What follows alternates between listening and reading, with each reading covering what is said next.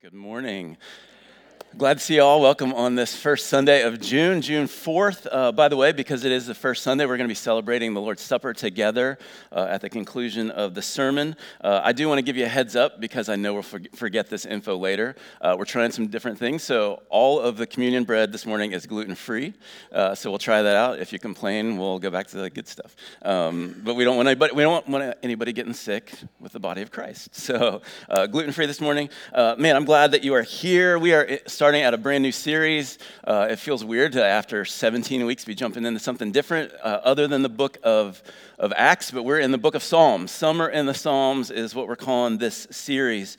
And uh, so for the next uh, eight weeks, we'll be, eight or nine weeks, we'll be in this series. Let me give you a little background on the Psalms. The Psalms is such a rich book in the Old Testament. It's really right smack in the middle of uh, your Bible, if you can see that. It's right about in the middle there. Uh, it is a collection of 150 uh, Hebrews poems, songs, and prayers. 150 Hebrew poems, songs, and prayers uh, from different periods in the, the uh, the history of Israel.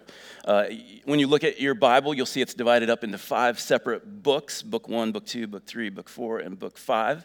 Uh, let me give you a little note on this. This is one of those, y'all know I'm weird with words and I'm very particular on things. This is just one of those little uh, things that I want to teach you. I want you to be fluent in the scriptures. Uh, so the book of Psalms is comprised of 150 Psalms. So each one is a song or a poem that is an individual song. So you wouldn't uh, you wouldn't say Psalm chapter 1, okay? You wouldn't say Psalms 1. You would say Psalm 1 because each one is an individual psalm. I know that's a weird little nitpicky thing, but it drives me crazy when I see Psalms 23. It's Psalm 23. Each one is an individual song or poem that stands on its own. Uh, so, the writers of the Psalms, you have King David, who wrote really about half of them. He wrote uh, many of them, 73. Um, then you have anonymous uh, writers, about 49. So about nearly a third of the Psalms are, uh, there's not an author indicated. And then 28, uh, the remaining are just various authors like Moses and, and Solomon. Um, so you have 150 Psalms. I compare the Psalms to like music today. Um, they, they expresses um, you know, they're poetic, they're real, they're raw, they're expressive. Uh, there is deep emotion in the Psalms that covers really the full range of, of the human experience. Uh, everything from you know, joy to sorrow to struggle to triumph to anger to longing to hope. All of the full range of human emotion is, we see it expressed in the Psalms. Uh, here's something important, I think, to point out. In Luke chapter 24, verse 44, Jesus, uh, he says this about the Psalms. He says, Everything written about me in the law of Moses and the prophets and in the Psalms must be fulfilled. And so, really, the reason I bring that up is because, like, like all of Scripture, it all points to Jesus. It's all about the Lord Jesus Christ, even in the Psalms. Uh, so, yes, some of the Psalms are prophetic. They speak very prophetically about this Messiah who was to come. Um, but at, at the heart of it, the Psalms are the heart cries of God's covenant people. And ultimately, Jesus is the answer to the cries of his people. And I want to read you a couple of quotes here that just talk about the Psalms. One is by John Calvin, who said this I may truly call this book an anatomy of all parts of the soul, for no one can feel a movement of the Spirit which is not reflected in this mirror. All the sorrows, troubles, fears, doubts, hopes, pains, perplexities, and stormy outbreaks by which the hearts of men are tossed have been depicted here to the very life. You see all of this, all this emotion uh, from God's people as they cry out to Him in the Psalms. Here's, here's another brief quote that I love from Donald Whitney. He says, God has inspired a psalm for every sigh of the soul. So, whatever emotion you feel at any point, at any given point in time, you'll see those reflected in the prayers and the songs and the praises of God's people in the Psalms. And so it's such a rich, rich, rich book.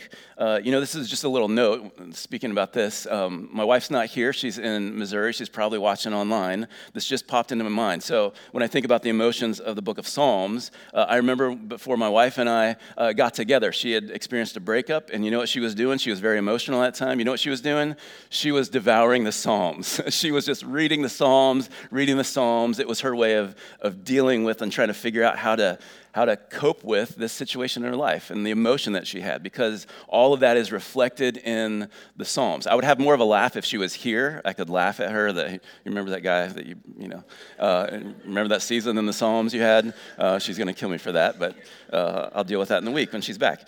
Um, so the Psalms are an amazing, amazing, rich book of the Bible. Uh, so I came across, a, you know, end of back in the fall last year when I was planning out and thinking through, praying through what God was going to have us do this year and, and the different sermon series. And I knew we wanted to do this summer in the Psalms. And I was just looking at different resources, and it's it's so the idea, that the complication was how do you go through a book of the Bible? You know, we just spent 17 weeks going through a book of the Bible um, that has, you know, 28 chapters. So how in the world are we going to go through uh, 150 Psalms in nine weeks? Well, we're not going to go through 150 Psalms. Some of y'all are like, these are going to be some long, long sermons. Uh, they are not. Uh, so one of the resources I found that I thought was really cool, uh, it's a website uh, called everypsalm.com. Uh, it's, it's actually a husband and wife um, duo called, um, what, I can't remember what their name was. Um, uh, what is their name? Poor Bishop Hooper. Okay, that's not a name that like flows off the tongue. I couldn't remember. It's this husband and wife singer songwriter duo who they underwent this project. They called it Every Psalm. And so over the course of three years, what they did was every week for you know for three years, they would release every week a, a meditative song um, based on each, each of the Psalms. And so once a week, uh, they would do this. They would release a song, um, and it was just this really cool collection of psalm based songs. Now, I do wish I enjoyed their music more. It's, it's okay.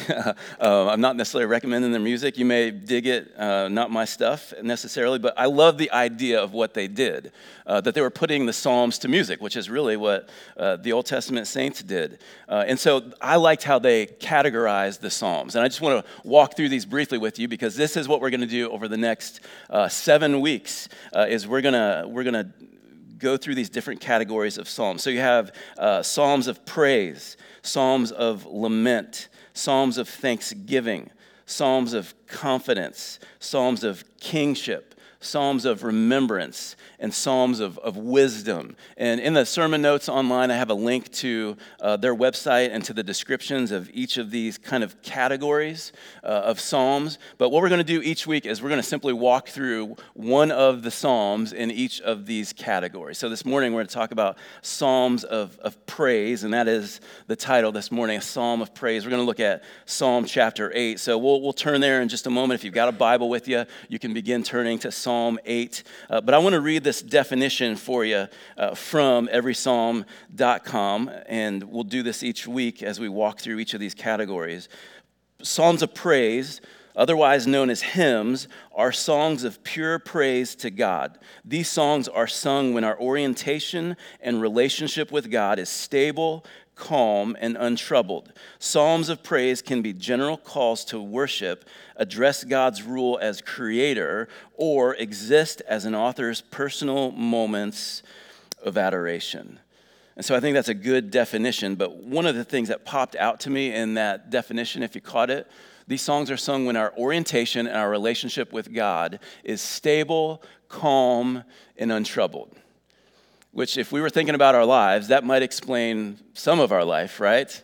But, but, but, let me ask this question because this, this kind of came to me as I was preparing. Because I know there's, at any point in time, there's, there's many, many of us who would not describe the season of our life as being stable and calm and untroubled, right? So here's the question Is it possible? Is it possible to praise the Lord even when things are not stable, they're unstable. When things are not calm, but they're turbulent. And when things are not untroubled, but very troublesome. is it possible to praise the Lord in those seasons and in those moments? I'm gonna let you think about that, okay? We're gonna come back to that question in a little bit. But I wanna ask you at this point if you've got your Bible, I'm gonna ask you to turn to Psalm 8, and I wanna ask you to stand with me. We're gonna read together from Psalm 8. Psalm 8, this is God's word. It is His truth, it is life, it is God's revelation of Himself to us. And so we're gonna read this together Psalm 8, verses 1 through 9.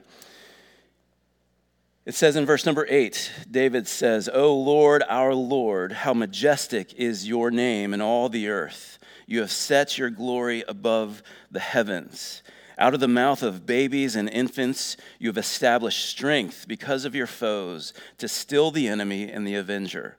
When I look at your heavens, the work of your fingers, the moon and the stars which you have set in place, what is man that you are mindful of him, and the Son of Man that you care for him?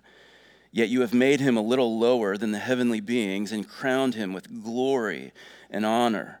You have given him dominion over the works of your hands. You have put all things under his feet all sheep and oxen, and also the beasts of the field, the birds of the heavens, and the fish of the sea, whatever passes along the paths of the seas.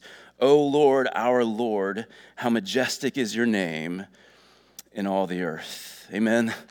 This is God's word. And Lord, just thank you so much for the truth of your word. Thank you for the book of Psalms that we dig into starting today as a church. God, we're grateful for uh, everything that you've recorded in here that reveals to us uh, the truth about who you are and what you have done for us. God, thank you for even recording the cries of your people and the raw and real and intense emotion of your people um, through times of, of joy and through times of, uh, of trouble. Uh, God, I pray that you would teach us over these few weeks as we spend the summer in the Psalms. I pray that you would teach us, that you'd open our eyes and our hearts. Uh, Lord, help us to see you in your word. And God, may you do a work in all of us, we pray in Jesus' name. Amen. Thank you all. Why don't you go ahead and have a seat? Psalm 8 is where we're at today, a psalm of, of praise. Really, today, three points. Uh, and the way I've divided this up, you'll see an ex- exclamation, okay, so exclaiming something. You'll see a question, and you'll see a statement. An exclamation, a question, and a statement. So the first one is an exclamation, and here's what it is How glorious is the Lord! How glorious is the Lord. And if you go back to verse number one of Psalm 8, the psalmist cries out, David says, O Lord, our Lord, O Lord, our Lord, how majestic is your name in all the earth. You have set your glory above the heavens. He goes on to repeat that same phrase in verse number nine. It's kind of like a bookend for this psalm. It tells us really what the psalm is, is all about. How glorious is the Lord. And he starts out by saying, O Lord. If you've noticed this in the Old Testament, you'll see Lord in all capital letters. Uh, on occasion, that's referring to the revealed divine name of God, Yahweh. We see that way back in Exodus 14 when God reveals his name, I am who I am, to, to, to Moses. Uh, this is what he's declaring O Lord, O Yahweh. O Lord, our Lord. So that second one, when he says Lord, that, that refers to, you know, my master, my leader, my, my Lord my sovereign. So he declares his name, O Lord, our Lord. How majestic or how magnificent, how excellent, how glorious is your name in all the earth. Whenever you see uh, the writers in Scripture refer to the name of, of the Lord, it, the name of the Lord encompasses all of, of who he is, all of his attributes, all of his nature. And so he declares, Oh Lord, how majestic is your name, all of who you are in all of the earth. In all of, of the earth, you are glorious. But, but here's what he goes on to say is, but not even the whole earth could contain your glory. Not, not even the whole planet could contain your majesty.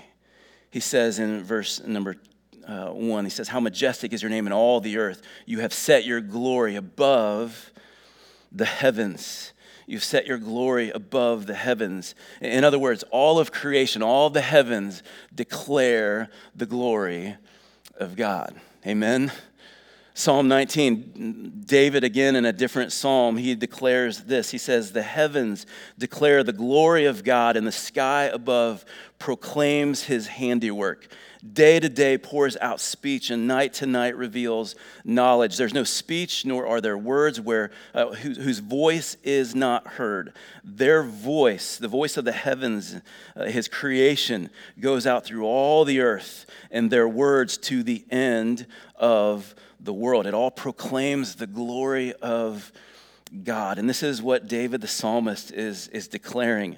He says in, in verse number three, when I look at your heavens, the work of your fingers, the moon and the stars which you have set in place. He says, look at, when I, when I look at your heavens. Sometimes that's translated as consider. Like, man, when I, when I look at, when I consider, when I think deeply on your heavens, when I look into the night sky and I see the moon and, and the stars, uh, man, I'm, I'm, I stand in awe. I'm, I'm amazed at your incredible creation that you have set in place, he says.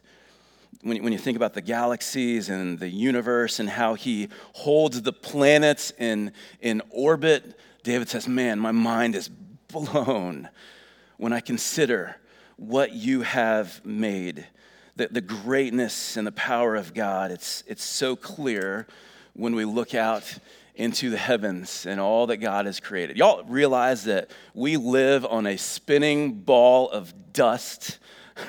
have you ever thought about like how God keeps this all these planets in orbit and our distance from the sun and all of these things? Man, it, he has set these things in place the psalmist says. He, he says, he uses this phrase. He says, When I look at your heavens, the work of your fingers. Now, I want to introduce you to a word you've probably never heard. Uh, it's the word anthropomorphism. Anthropomorphism. So, anthro means man, morph kind of means form. Okay, so what this phrase refers to is any time that we ascribe or assign uh, human characteristics to God. All right, so whether that's, that's physical attributes or uh, human emotion, when we refer to things uh, like the work of your fingers. Now, do you ever th- have you ever thought about God? Does God have fingers?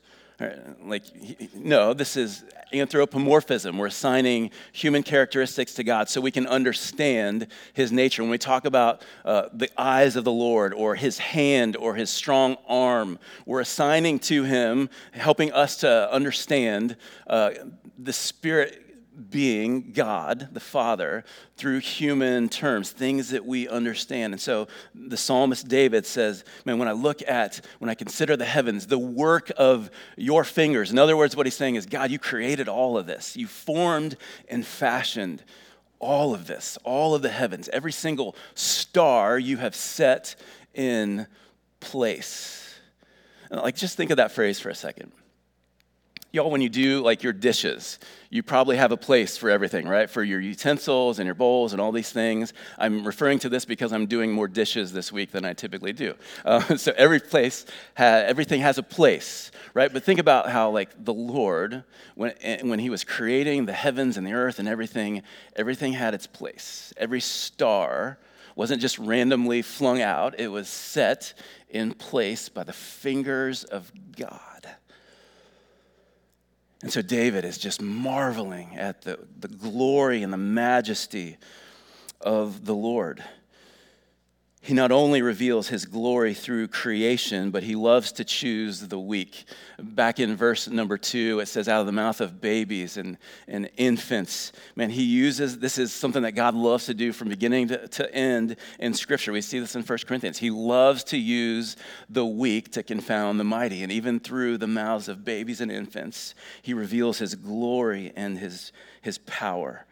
So David repeats this phrase, O Lord, our Lord, how majestic is your name in all the earth. He repeats this again in verse 9. Why? Because it's, it's an exclamation, right? He's marveling at what God has done. He's caught up in the magnitude of, of all that God is and all that He has done. This is his exclamation.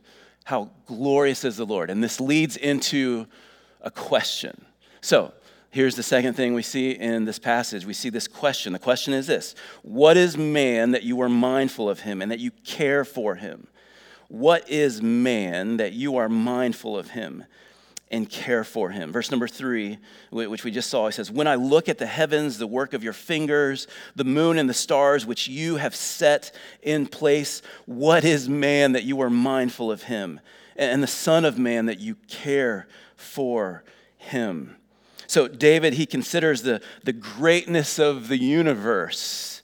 And in contrast to that, he considers the seeming insignificance of, of these tiny little human beings.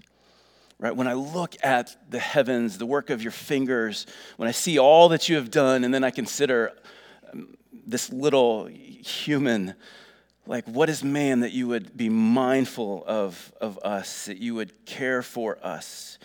We're so insignificant. Big God, small little human beings. How could you be mindful of, of us? Is, is what he declares here. He says, I'm amazed that you'd even think of us, much less care for us. I want to read you this quote from John Trapp. He, he says this sorry, sickly man, a mass of mortalities, a map of miseries, a mixture of or compound of dirt and sin, and yet God is mindful of him. Let me read that again. I love this description of, of us. Sorry, sickly man, a mass of mortalities, a map of miseries, a mixture or compound of dirt and sin. This is us. And yet, God is mindful of him. God is mindful of you? This is, this is this question that David poses. How could you, God of the heavens, King of the universe, how could you be mindful of us? That word mindful has this idea of how could you remember? How could you think of, how could you even think about us? How could your mind even come to us? But then he goes beyond just thinking about us, being mindful of us. He says, no, no, no the Son of Man, that you care for him. Not just that you would think of, but you would actually pay attention and care for. Another translation of that word care for would be to visit. Uh, who are we in the scope of everything, God, that you would even come to visit us, that you would come up close and care for us? Much less give your life for us. He says, What is man that you are mindful of him, the Son of Man that you would care for him? And I just want to say this, y'all, if you've, you've been around, you know the Bible, you know this to be true, but you need to hear this. I need to hear this over and over and over again that God's involvement with us is not distant, it is intimate, it is personal, it is up close. He doesn't just think of you, He cares for you. And this is the, the, the, the, place that David comes to. When I look at all that you have created and I consider me, I know what I'm made of, that I'm made of dirt and sin, and yet you are mindful of me and you care for me. This is why this is a psalm of, of praise. Amen. This is the question Who are we? That you would be mindful of us and that you would care for us. Then this moves into the third and final thing, which is a statement. Exclamation question here is the statement You have crowned us with, gl- with glory and honor. You have crowned us with glory and honor, period. So, though our small size in, in relation to the God of the universe would suggest that we are insignificant, Listen to this now. God has bestowed upon us great significance. Do y'all believe that? That even though, in the scope of, in, in relation to the size and magnitude of God and the heavens and the earth, we seem, we are seemingly insignificant, and yet God has bestowed upon us incredible significance. You have crowned us with glory and honor. Verse number five, he says this Yet you have made him, you have made man a little lower than the heavenly beings and crowned him with, with glory in honor. So this language harkens back to the, the creation account, Genesis 1 and Genesis 2 and Genesis 3. As we come through the creation, uh, we see in those first couple chapters uh, that we're made in the image of God. We are made as image bearers. We reflect the glory, the image of God. We are crowned with glory and honor, even though we are a little bit lower uh, ranking than the angels. And let me add this for now for now until Jesus returns and restores things to the way they ought to be. Uh, he has crowned us with glory and honor. Let me read you a quote from James Montgomery Boice. He says this This is an effective way of identifying man with God and of saying that he has been made in God's image, reflecting God's glory in a way other parts of the creation do not y'all, we reflect God's glory in a way that no other part of creation does because we, we, we hold the, the image of God. We reflect the image of God. We are made in the, the image and the likeness of God.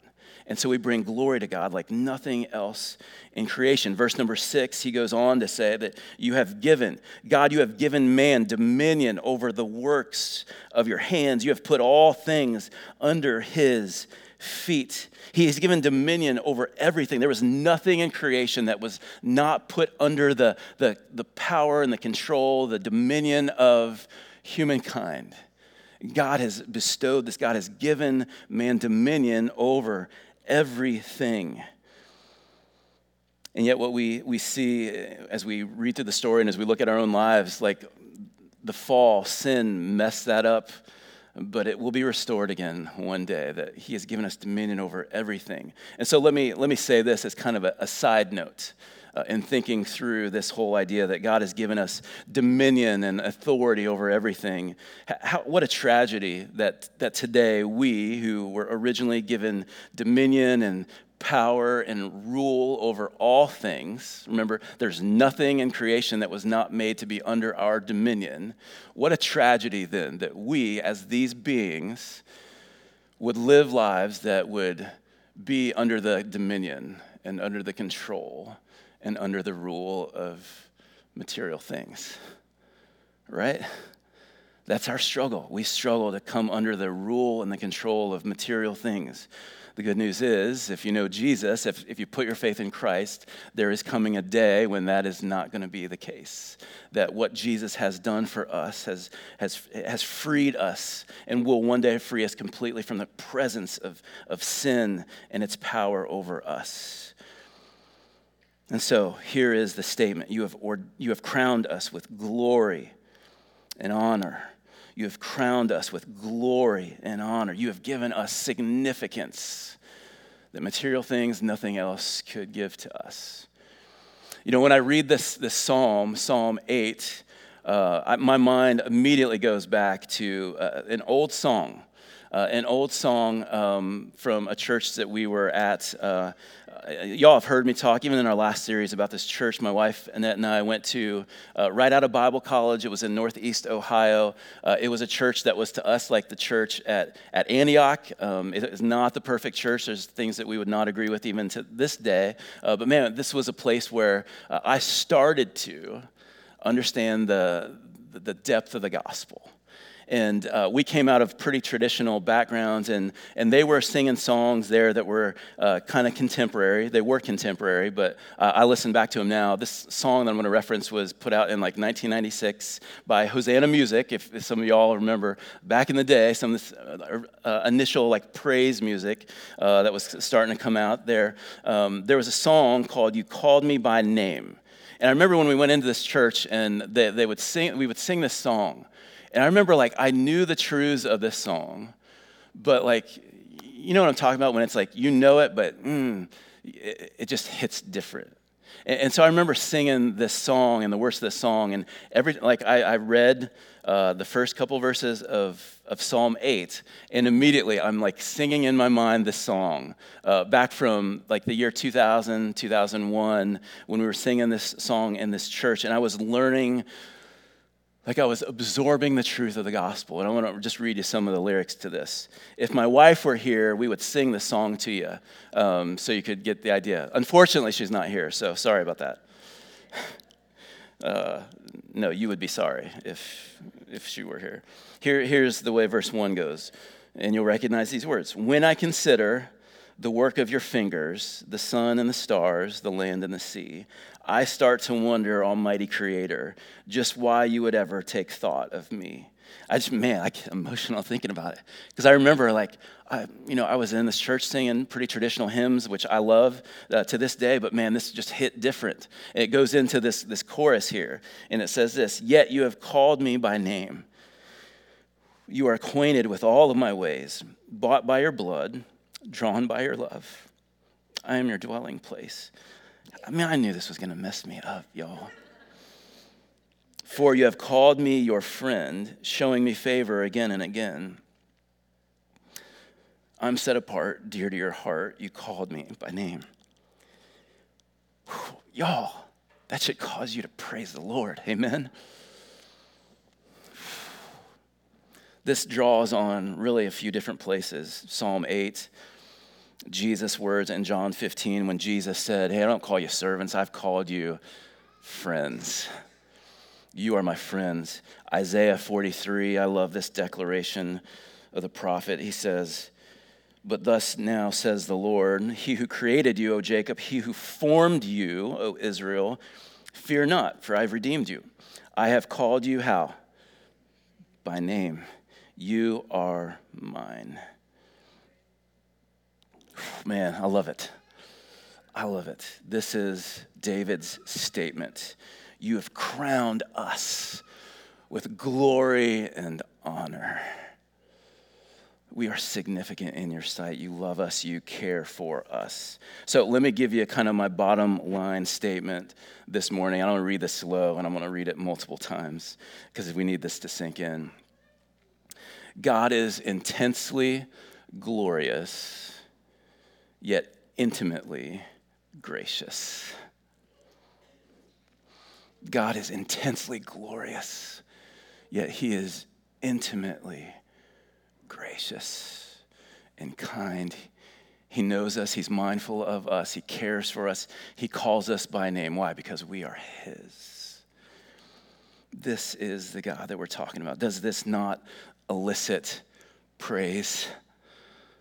This is why we call this a psalm of praise. So let me come back to that initial question I posed Is it possible to praise the Lord even when things are unstable, even when things are turbulent, even when things are troublesome? Listen, there are other, there are other Psalms that will address lament and some of these ideas, but I believe, I don't know what you think, but my answer would be absolutely yes that it is, it is possible to praise the Lord even when things aren't stable and calm and untroubled. Why? For three, three reasons. One of these I had to add this morning when we were singing. Number one, because he is worthy. Amen. Number one, because he is worthy. Number two is because uh, we see, and we will see, hopefully you'll join us in this reading through the Psalms during the summer in our reading plan. We see the witness of God's people through the ages and all throughout the book of Psalms that yes, it is possible in the midst of turmoil, in the midst of adversity, to praise the Lord. So that's the second reason. One, he's worthy. Two, we see the witness of God's people all throughout the Psalms and the scriptures. But number three, I'll say it this way I've seen it in the lives of people that I love and respect. I've seen it in the lives of people that I love and respect. And when I was thinking about this, two people immediately came to my mind. Uh, people that have uh, have went home to be with the Lord in recent months and, and years. The first person I want to mention is uh, one of our dear ladies, Ann Stewart. Uh, Ann uh, she went home to be with the Lord back on May 21st, and I met with her family yesterday to plan uh, the memorial service, which uh, I wanted to let you all know about uh, Saturday, June 17th, so two weeks from yesterday. Uh, that will be held here, uh, 1 p.m. Uh, we're going to celebrate the family and Anne at her request. She wanted this to be a celebration of her life. And so we're going to follow it up after the, the service with a reception the family's going to host, but we would rather call it an after party because we're going to celebrate her life and we're going to praise the Lord for, uh, for Anne and all that she meant to us in this church uh, and how she served the Lord. But I immediately thought of, of, of Anne um, as, I was, as I was thinking about the witness of people that I've, I've known. Um, you know, she texted, uh, in, in the last text conversation she had with, with, uh, with Annette, um, she, I want, actually, I want to read it to you. Uh, here's what she wrote to, to, Annette back on April 25th, so less than a month uh, prior to her homegoing. Uh, she said this I have completed my radiation therapy today. I've decreased my pain level significantly. The tumors behind my eye and in my jaw have shrunk so much. My family and my doctors are taking great care of me. And this is a line you see here The Lord is blessing and helping me each day. I love and miss you, all you guys. Oh man, I just saw those words like, man, in the midst of what she was experiencing, that less than a month later, she would say goodbye to all her earthly family and relatives and church that she loved so dearly. Man, in the midst of, of that, fighting cancer, she was able to say, The Lord is blessing and helping me each day. Y'all, to the end, she was praising the Lord. And I'm so thankful for, for the testimony of her and for many, many, many followers of Jesus that would follow that example. And so Anne is, is one example that I thought of immediately. Uh, I thought of another. You all have heard me talk about. I've ter- talked about this church uh, earlier. Uh, pastor Mark was the pastor, my pastor, uh, that ordained me, commissioned me, um, taught me so much about the gospel. Uh, he died two years ago, February 2021, and uh, I just thought of him because I thought of the way that he was some of the same things that that Anne was experiencing, Pastor Mark was, and so it was this, this, eerie kind of remembrance of what he went through when we were walking through this stuff with Anne. And uh, so I just went back and I, looked at his Facebook um, wall, and I was like, I just, I'm, I'm curious to see, what, like, what were some of the last things that he he posted, uh, you know, as he was approaching um, his time to leave this earth. And uh, he posted something back on, so he died on February 20th, 2021. Uh, about a month prior, uh, he wrote this post, January 18th.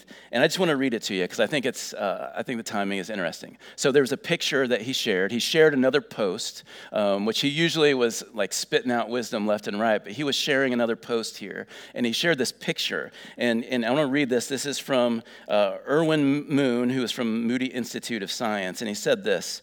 Uh, this is what Irwin Moon said. All of us have looked up on a clear night and seen the sparkling, twinkling stars. But how many of us have realized that we cannot see the stars as they now are? Every time we look, we are looking into the past, seeing them as they were. The nearest naked eye star, Alpha Centauri, uh, which is pictured, is about four light years away. The most distant naked eye object, the uh, Andromeda galaxy, is about a million and a half light years away. This means that the light has been traveling four light years, or over a million years, just to reach us. As a result, we are looking into the past but this works both ways. If you were on one of the stars, you would, assuming an adequate telescope, see the Earth as it was sometime in the past. From the star Sirius, you could see what you are doing nine years ago because, in a profoundly true scientific sense, you are still doing it. Yes, everything you have ever done, you are still doing. The ghost of your past haunts the universe. But remember, God is omnipresent. This means that for God, every sin you have ever committed, every evil thing you have ever done, you are still doing and will continue to do forever apart from God's forgiveness. Only uh, the omnipotent, eternal God who controls all the factors of time, space, and matter could ever remove sin. And then Pastor Mark ended with his own words. This is what he said Just one other reason among 10,000 to praise and thank God for the forgiveness found in his glorious Son. Just one other reason among 10,000 to praise and thank God for the forgiveness found in his glorious Son. And so, with some of his last words, and I'm sure of it to his dying breath, he was praising the Lord. And you know, I'm so thankful for the example of these two people in my life. But you know what? At the end of the day, they were doing what we were all made to do. Praise the Lord. Amen. And so, God, thank you this morning that we have so many, countless reasons to praise you for your goodness, your grace, God, your, your power to overcome sin, to forgive sin, to cleanse and wipe away all sin. Lord, we have so, so many reasons to praise you and thank you. Thank you for the Psalms. Thank you for Psalm 8, the words of David. Um, Lord, the words of Anne, the words of Pastor Mark, the words of many countless followers of yours down through the ages that uh, praised you and lifted up your name and in the midst of joy, in the midst of, of, of sorrow. God, we want to be that kind of people that we worship you in the good and in the bad, on the mountaintops and in the valleys. Lord, because you are worthy of every ounce of our praise. You are glorious. You are intensely glorious. You created the heavens and the earth, and yet you are intimately gracious with us. You love us. You care for us. You see us. You know us. And you love us. And so, God, thank you. You are worthy of all of our praise. And so, as we remember you, we remember your sacrifice for us. God, we praise you. We do so with, with hearts full of, of praise because of who you are and all that you've done. Lord, we love you. In Jesus' name we pray all these things. Amen.